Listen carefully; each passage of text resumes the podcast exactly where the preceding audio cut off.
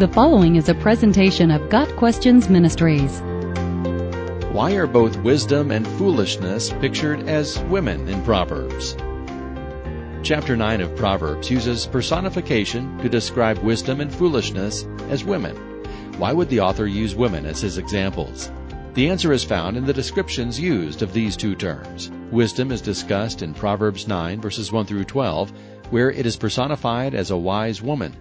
This wise lady has built her house, has prepared a great dinner, and gives wisdom to those who lack it. The benefits of those who seek wisdom include becoming wiser and increasing in learning. The fear of the Lord is the beginning of wisdom. Wisdom is even said to add years to one's life. In Proverbs 9 verses 13 through 18, folly is associated with a seductive woman. Folly, foolishness in some translations, is loud, seductive, and knows nothing. She seduces the simple who pass by. Those who turn to her find death.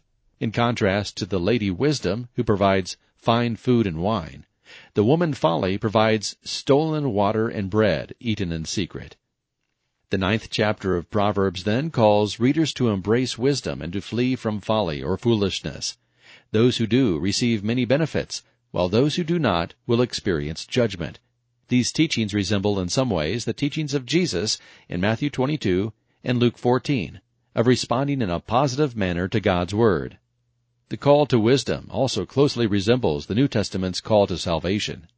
Further, a chiastic structure is present in Proverbs 9 that highlights verses 7 through 12 as the central focus of the teaching.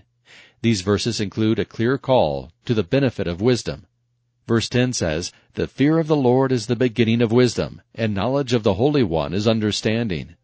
The personification of both wisdom and folly, as two different women, presents the benefits of wisdom and the judgment associated with folly.